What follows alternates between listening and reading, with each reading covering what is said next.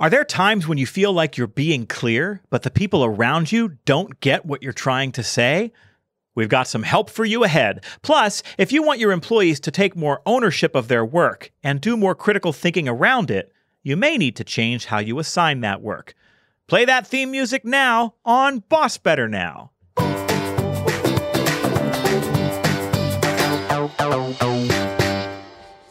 You're listening to Boss Better Now. The show is sponsored by Joe Mull and Associates. Now here's your host, speaker, and author, Joe Mull. That was like a big kind of Ed McMahon going to Johnny Carson, really dating myself now uh, on the on the intro there, Suzanne. Wow. I, I love the energy. Do it up big for you, Joe. Felt like it was a good day to give it a little more punch. And the reason Suzanne is saying that, friends, is that this right now today is our 100th episode of Boss Better Now. Yay! Got to bring the uh, the noise effects there, the sound effects there. I cannot believe it is our 100th episode. I I don't even know what to say about that. I, I've I've so enjoyed doing this show and when I first started out, I had no idea whether this would be a one year thing or a multi year thing. So we have just moved into the start of year three for the Boss Better Now podcast. Um, we do a little bit of. Um, a hiatus in the summer. And so that's why there hasn't been a new episode every single week for three years straight. But um, 100 episodes is still pretty significant, right? Joe, 100 is a lot. It's a lot. It is a lot. And I'm so proud of you Thank because, you. you know, I mean, to make that decision, number one, then to make the commitment, then to keep on, keeping on to find relevant content and making sure you're finding and being creative enough that you're re- reaching your li- listeners and meeting their needs. I'm proud of you and I'm proud to be part of it with you. Thank you. Well, the whole reason we even got to 100 episodes is because of the people listening. To, to the people that we have come to call boss heroes, those people who show up to work every day and say, I really care about my people. I really want to create an environment that works for them. I really want to inspire them. They do great work. Uh, I am at their service. People who embrace service leadership. These are boss heroes. And these folks keep coming back to the show and keep uh, engaging with us with questions. And I cannot tell you the number of times when I will uh, travel someplace to speak at a meeting or a conference and do a keynote, and the people who come up to me and say, "By the way, I love your podcast," which is so cool because, and and I've talked about this a little bit on the air. As a speaker and a trainer, I'm used to getting immediate feedback. If I tell a joke, I know whether or not it was funny. If I say something helpful, I know right away by the body language or the nodding or the writing down in a notebook. You get none of that when you do a podcast. There is no reciprocity at all when I'm literally in a room by myself talking. Mm-hmm. Right? This is like a one person Zoom call with you and I.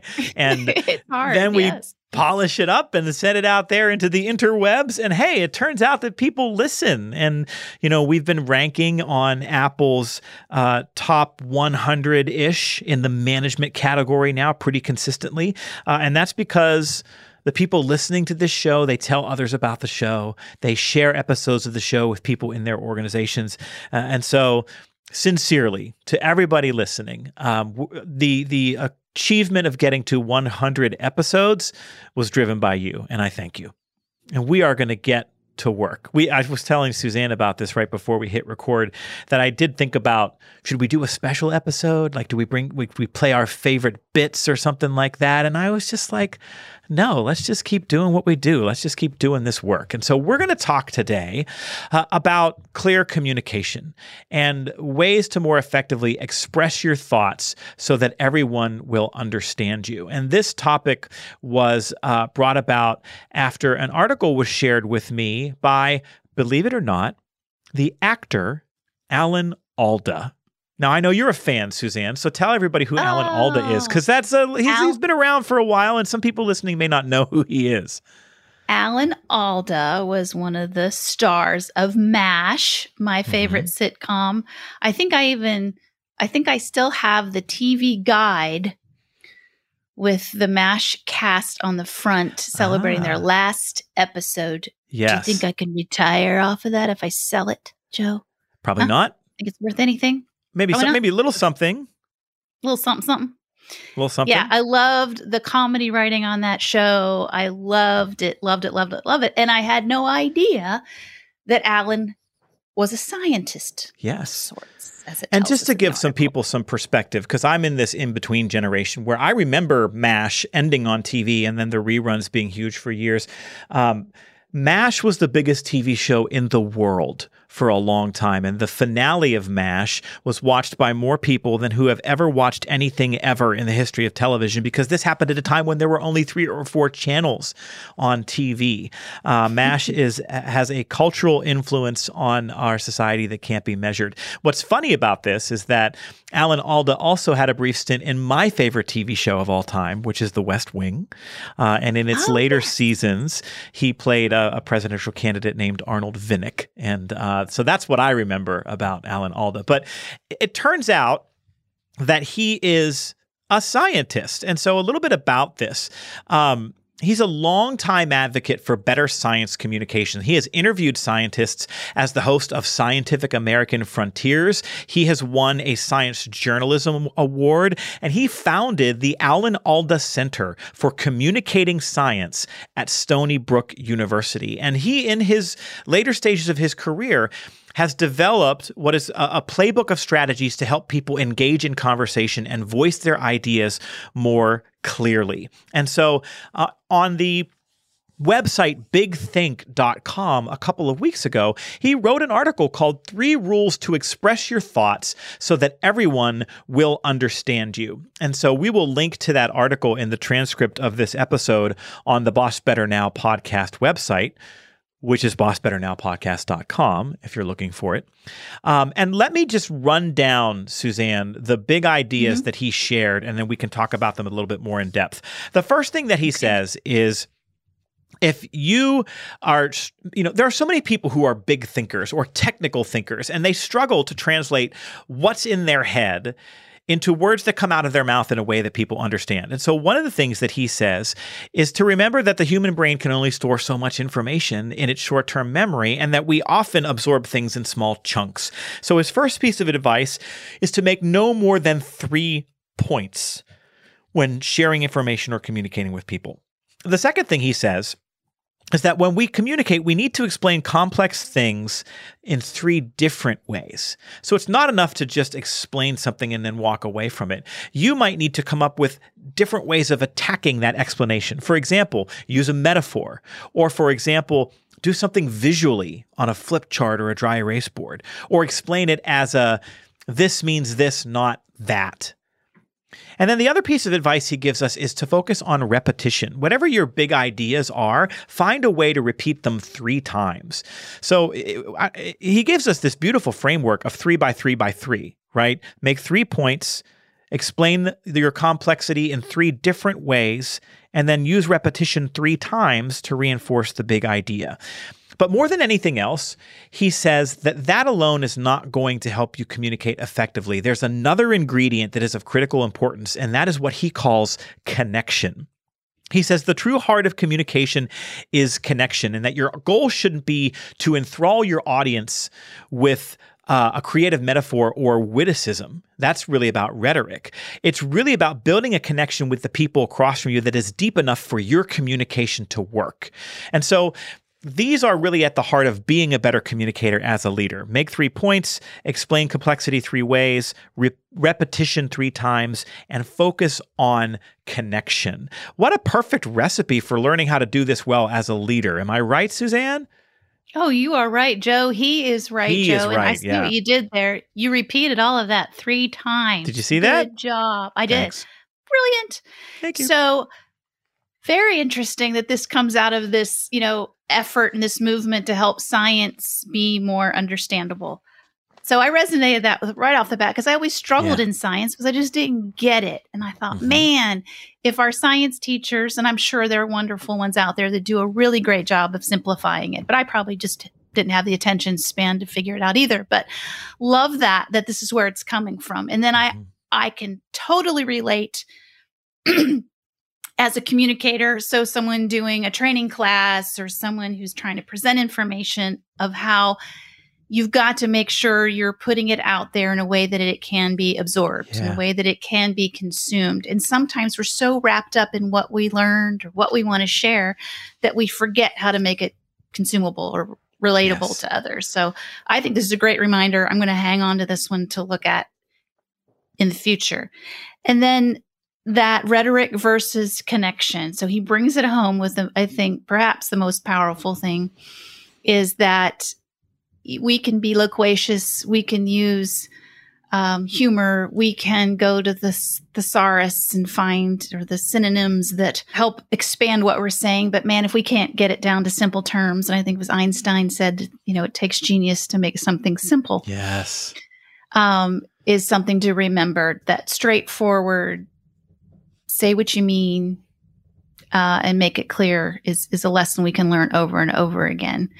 Um, and as leaders, I think the other thing, one more thought I had on this was so many times that that we want to communicate, that message that we want to share, that we want to reach out to our teams with is something we've been thinking about for a long time. Yes.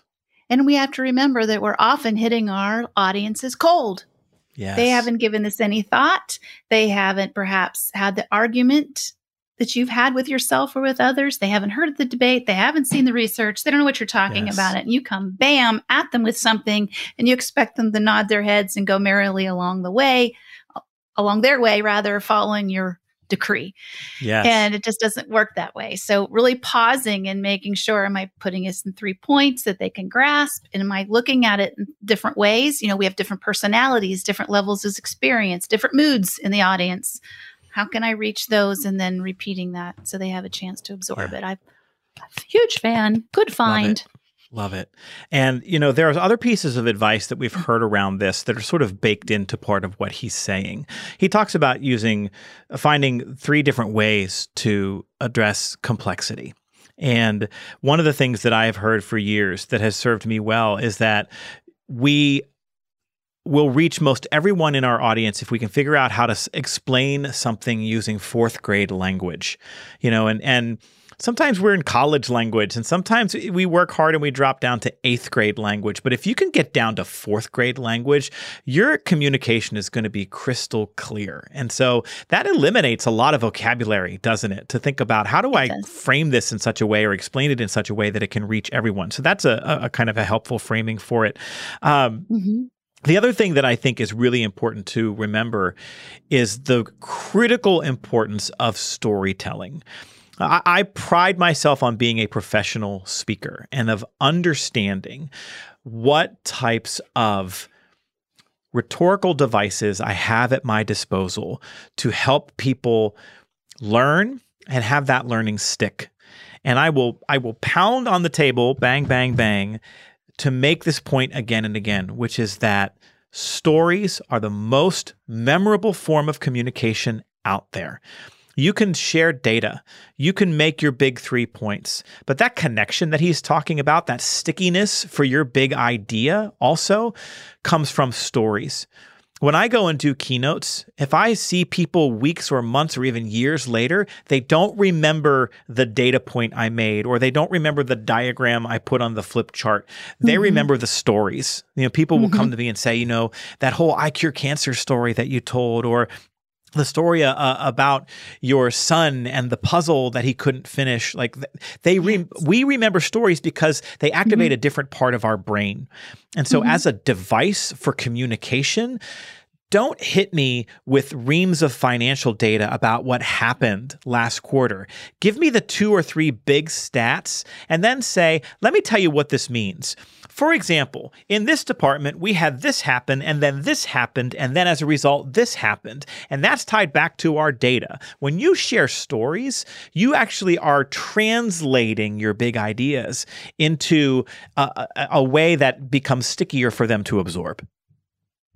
I love it. I love it. And and and I think some people when they have the boss title Mhm. or they feel that as the general manager or the manager of this, I should be the one that knows everything and I need to come across as the expert. And we've talked about this around about it in different ways before, but being loquacious or having your you know, complex compound sentences Yes. because you think it makes you sound smarter could in fact Yes. have the opposite effect. Not that it's going to make you sound less smart, but you're going to be less effective. yes. you're not Great point. People aren't going to resonate with your or connect to what you're saying or take that big idea and run with it. So yes, storytelling is awesome and that takes work.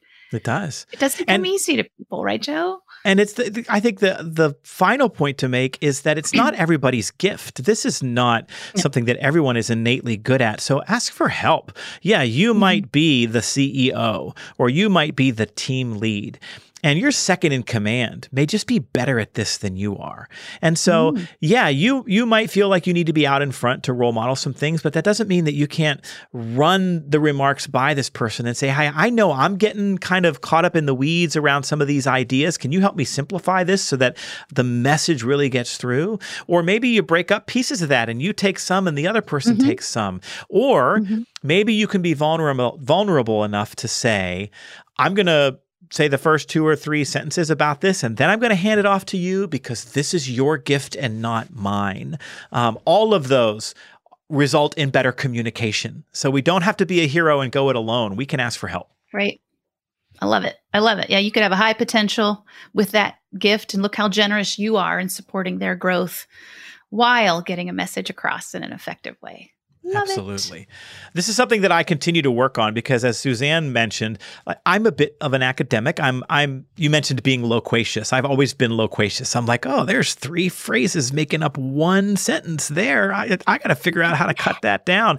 And one of the places where I practice this is in our twice a month Boss Better email newsletter. I continue to try to move from like writing to the college level to the 8th grade level to the 4th grade level. And I will tell you that when I write these emails, the ones in which I really kind of nail the simplified communication are the ones I get the most positive feedback on because they're the most accessible and easy to consume. So, uh, just a little plug for that. If you would like to get our twice a month Boss Better email newsletter uh, with articles, observations, tips, tricks, and updates, just text Boss Hero to 66866. That's all one word, Boss Hero, to 66866, and we will put you on the list and make sure that you get those. And we come once again, my friends, for right about the 100th time. We may have skipped one or two in there for special episodes, but right, we're probably at 97.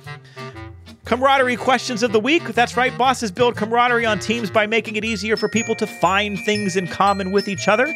That's why here on the show, almost a hundred times, we have given you a question that you can use at meetings to facilitate connection and build camaraderie. Our question this week, Suzanne, this is fun. I had to really think about this. I'm not going to lie, I had to ask my wife, and she nailed it. Here's the question Name a special occasion you celebrate, but that most others don't. You want me to go first? I always make you go first on this, don't I? Yeah, you do it. Go, Okay. Joe. All right. So I did. I stared at this question and I'm going, January, February, March. I'm like going through the year and nothing stood out. So I texted my wife and I said, Hey, I got to answer this question on the podcast. What's a special occasion we celebrate, but that most others don't? Uh oh. And her, the, our, her answer is the right answer for us. It's the start of Lent, but we are not Catholic. The reason we celebrate the start of Lent is because it's fish fry season in Western Pennsylvania. Yes. And we love a good fish fry. If, if you're listening to this and you live outside of this region, you may have no idea what we're talking about. But in Mm. Western Pennsylvania and a couple other parts of the country, but for sure here, when Lent hits on the calendar, churches and fire halls every three miles hold these fish fries as fundraisers for their churches, for their uh, fire departments. And people in droves go out on Friday night. So every Friday night during Lent, you can go to a different fish fry in Western Pennsylvania. And let me tell you, you are going to eat and you're going to eat well. We get breaded fish sandwiches. We get halushki. We get pierogies. We get mac and cheese. We get coleslaw. We get homemade desserts. It's all homemade. You gain 15 pounds during this time of year. But man, is it good. So we do. We get excited for Lent for fish fry season. I love a good fish fry. That's a great one. I, I love that one. So, Um, and I think it's a good thing to celebrate for sure. Yeah. And I struggled too, Joe. I didn't phone a friend. I left myself on my own. and this is something that we used to celebrate, but don't anymore. But this for you young parents out there, school age children. So many times kids celebrate the last day of school, right? Yes. And I know when my kids were young, that could have involved silly string and shaving cream and whatever thing comes along that they do to celebrate. And but my children and I, we celebrated the last day of summer. Oh, okay. Yeah, because typically you're, you know, they're not, in a, maybe they're not in a good mood, depending on the child, right. or you're just fussed up about new bedtimes or getting the clothes or fighting over what we're going to pack for lunch. So we, for many years, I had just an end of summer celebration um, to kind of des, you know, indicate the transition we are all about to go into. So we'd yeah. do something fun, have a party, even with some neighborhood kids. And I think that was kind of unique. That is great. And it's a great way to yeah. kind of put a final exclamation point, a final hurrah on that summer season before kids go back to school. We, we kind of do that a little bit too. I, I always find that day to be really sad, right? Because in my head, it's like, oh, another summer of having young ones is gone yes. and eventually they're not going to be young. And, you know, I get all sentimental about it, but um, I should reframe it that way. I should make it a celebration. Yes, and you know, and for me, I, I think I looked at it differently. I'm like, woohoo, they're going back to school. Yeah, right. There's a little um, bit of um, that too. I was all, I was also trying to set the tone of there will be no complaining about going to school. You yes. know, kind of just positive thing. It's wonderful. This is great. So good that stuff. Was my answer. I love it. That's the camaraderie question of the week. And Suzanne, I don't even know if you realize this, but you teed me up perfectly for our last segment. And it's been a while since we've done one of these. So I'm excited that we're going to boss like a mother. Still my favorite little musical cue that we have on this show. It's really short, though. Right, but it's intense. It's bringing the intensity, right? Okay. Um, so I was thinking about this the other day as I observed my daughter Lily, who is, you know, more than halfway through her first year of middle school. And I've just been really proud of the ownership she has taken on to be where she needs to be when she needs to be there. And I was thinking about like how much credit do we get for that as a parent versus how much of that is innate in her personality versus what are the other influences that lead to that? And it got me thinking about what our expectations were for our kids around school. And we repeatedly, from the youngest age, made it clear to them that it's their responsibility to to handle their business that we use that phrase a lot to handle your business as it relates to school and you know when they're real young in kindergarten first grade going into second grade you know you're right there with the homework and trying to help them get through it. But eventually, you kind of create a rhythm and an expectation that you come home from school, you grab a snack, and you pull your homework out, and you get it done, and it doesn't linger. And that that has always been an expectation that we had, and that's continued. But last year, when my daughter finished elementary school, finished fifth grade, and went into sixth grade, we sat down with her and we said that we needed her to understand that we are not in the business of waking her up for school every morning. We are not in the business of going into her room three times to say, you got to get up because she was having to move up an hour, right? She now needs to get up mm, okay. at 6.15 a.m. every morning and the bus comes at 7.30. And so she needs to get up. She needs to make sure her bag is packed. If she's taking something for lunch, if she's going to shower in the morning or maybe the night before, but that is all her business that she needs to handle, and that that was our expectation. We assigned her this responsibility, and basically said, "We are here to help you with any of that in the way that you need help, but we are a resource, right? Not something that you're going to rely on for this." And to her credit, she embraced that. And so I have never once had to go wake her up. She gets up with an alarm clock. She is uh, she just turned 12. Um, I have never once had to pack her bag for her. I have never once had to say, don't forget to do your homework.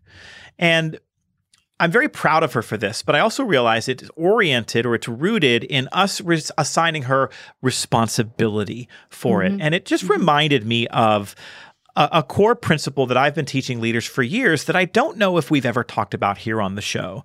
And that is that If you want people to take more ownership for their work and think more critically about it, we as leaders have to stop assigning tasks and Mhm. start assigning responsibility. Mhm. So we see a lot of leaders who will say, I want you to complete this paperwork when it comes in.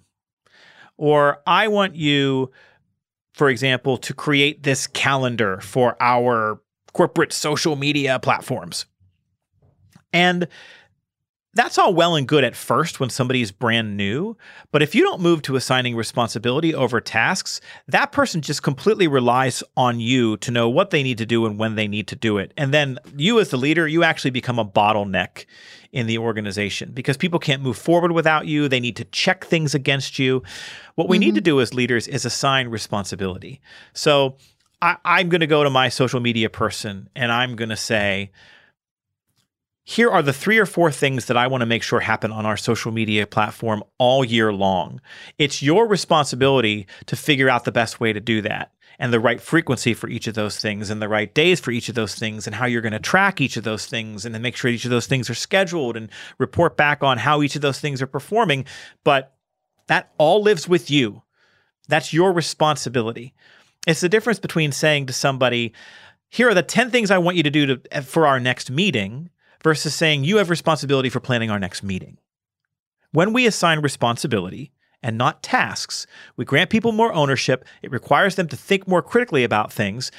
And then it activates the autonomy that they need to go away and do their work. And so we ultimately are creating mm-hmm. all these conditions that people need to actually experience and deploy commitment. So, with all of that said, Suzanne, I know this is something you believe in as well. Don't assign tasks, assign responsibility. What's your reaction to all of that, and how have you seen that work at work? Sure. So, great story to start it off with storytelling. It's very important. So, I got the idea. I'm sure that our, our listeners did too. Um, and, you know, our biggest responsibility as adults, as parents, I should say, is to raise adults, Yeah.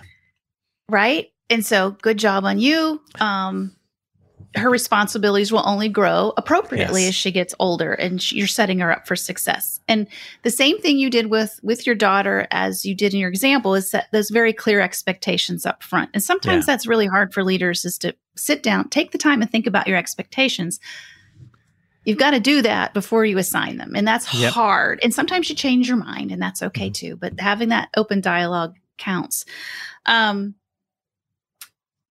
and unfortunately, depending on some of the people on our team, their adult their parents may not have raised an adult, and you might Mm. have to be more patient with going from task to responsibility than you want. That was pretty diplomatic. So, did you like that?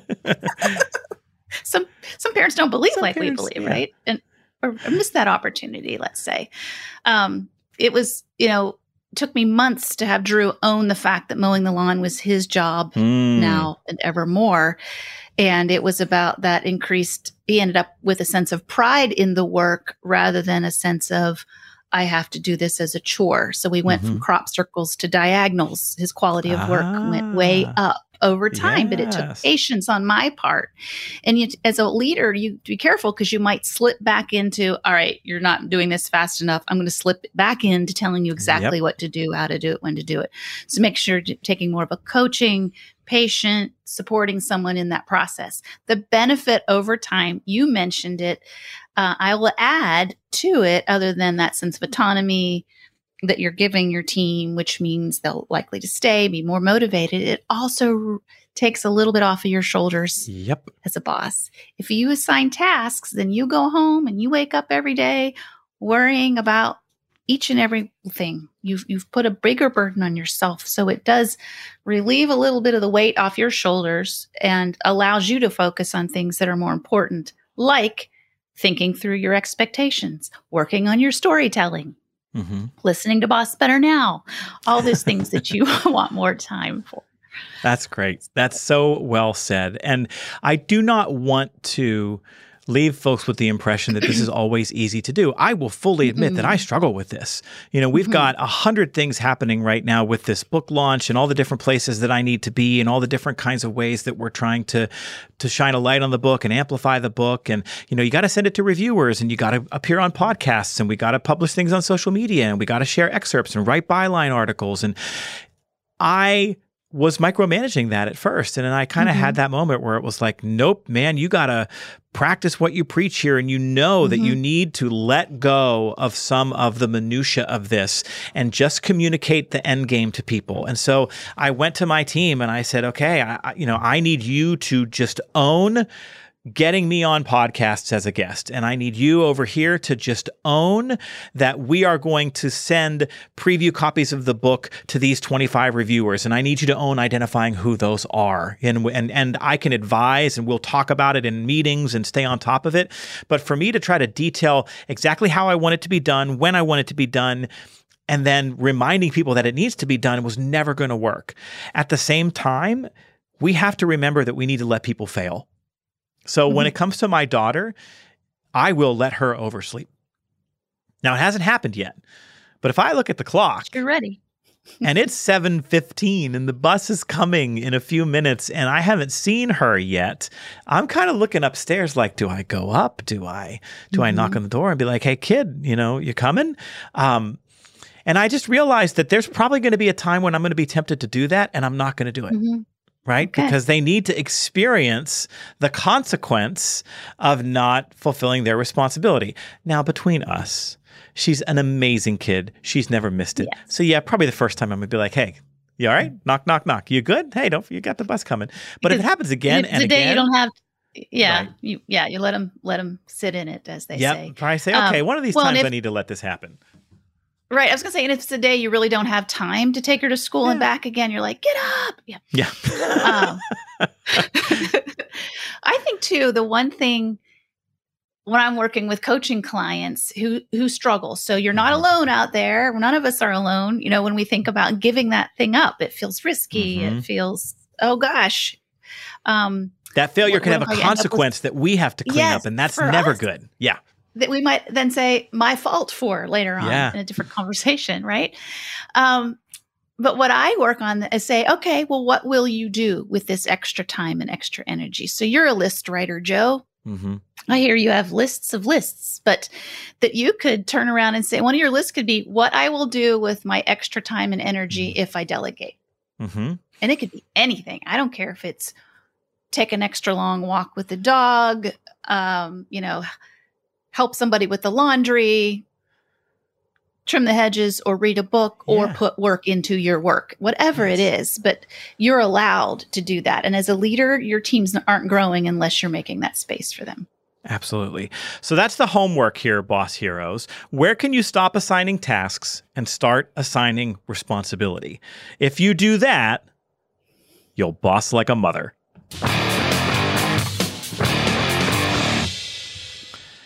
All right, folks, thank you for listening to our show this week. If you liked what you heard, we'd be so grateful if you would take a moment and share this episode on your social media networks. Go to LinkedIn and post a link to this episode, or go to Facebook or Instagram, wherever you hang out online, and share with the world that you're listening to a podcast that's provides advice, humor, and encouragement to bosses everywhere. That helps us fill our mission of filling workplaces with better bosses. So spread the word, tell others about our show. We'd be so grateful. In the meantime, thanks for being with us, and we'll see you next time.